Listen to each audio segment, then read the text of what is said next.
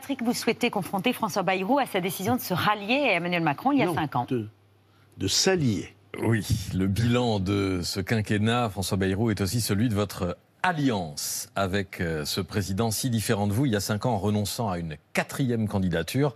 Vous avez abandonné vos ambitions présidentielles au profit d'un quasi jeune homme. 26 ans euh, vous séparent en faisant le pari, je vous cite, d'une véritable alternance et d'un vrai changement des pratiques. Alors pour tirer ce bilan, je me suis replongé dans le livre que vous aviez fait paraître quelques semaines avant votre Alliance, euh, résolution française qui rappelait à une lettre près la révolution d'Emmanuel Macron. C'est un vrai livre présidentiel avec une vision de la France et une hauteur de vue qui le distingue franchement du tout venant des bouquins politiques ou des programmes électoraux. Vous n'avez pas de, de, taux de TVA ou de nombre exact de places de, de prison là-dedans. Ça le rend d'autant plus intéressant à la lumière d'aujourd'hui. Et alors, contrat rempli? Ah, Pas complètement. On retrouve euh, ce qui vous a séduit chez Macron, le souhait d'un homme libéré de la dépendance des appareils, gauche et droite, écriviez-vous, sont des ensembles sinon vides, du moins largement épuisés, très bien, mais il y a un certain nombre d'autres pages qui sonnent aujourd'hui comme un réquisitoire. Ainsi, ce chapitre sur le peuple partenaire du pouvoir. On ne gouverne pas seul,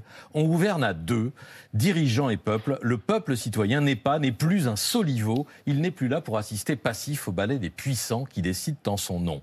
Un peu plus loin, un chapitre sur la fonction présidentielle assez éloigné de l'image d'Emmanuel Macron aujourd'hui chez les Français. Le mode de scrutin législatif, majoritaire, qui ne rend toujours pas compte de la diversité politique, Tant qu'on ne résoudra pas cette question, on n'aura pas de Parlement, écriviez-vous. On n'a rien résolu.